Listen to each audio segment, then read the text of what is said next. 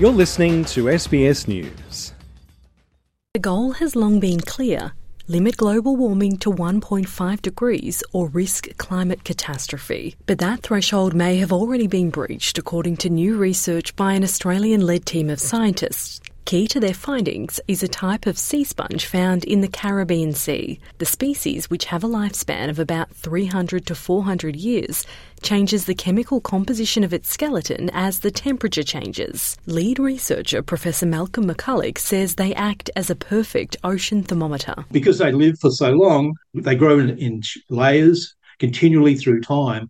We actually then have a continual record of those changes um, back through time, and they, in this case, we've gone back to the 1700s. Professor McCulloch, a researcher in coral reefs at the University of Western Australia, says the research has been almost a decade in the making. He and his team used samples from the sponges collected off the coast of Puerto Rico to explore changes in ocean temperatures over the past 300 years.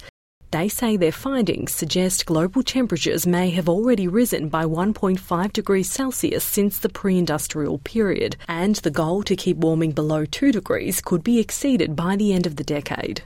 That um, temperature we think was passed in 210 to around 210, 212 from our record. Right now, um, you know, you know, we think it's 1.7 to 1.8. And so we're at least 0.2 to 0.3 degrees above the 1.5 kind of limit, if you like, uh, that's or the target that's been that everyone knows about. You know, aiming to limit temperature rises to 1.5 degrees or below was a key goal of the 2015 Paris Climate Agreement. That agreement uses the Intergovernmental Panel on Climate Change, or IPCC's pre-industrial warming baseline temperature from 1850 to 1900, when global temperatures were first officially recorded.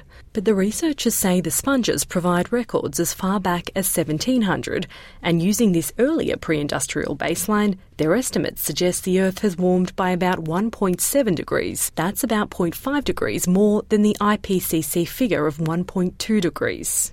But some climate scientists not involved in the study say the new findings do not discredit the current Paris Agreement goals. Professor Mark Howden is the director of the Institute for Climate, Energy and Disaster Solutions at the Australian National University. He says the different baseline temperature does not mean we have to recast the 1.5 and 2 degree Paris goals when we're making big policy decisions, we have to have a very good evidence base. So we'd want to uh, take this study and then add to it other studies to provide a more concrete base from which we need to change. The University of Melbourne's Malte Meinshausen is a lead author of the latest IPCC report. He says a single new paleo record off the coast of Puerto Rico is a valuable addition to the large evidence of warming, but it is just that one study among hundreds.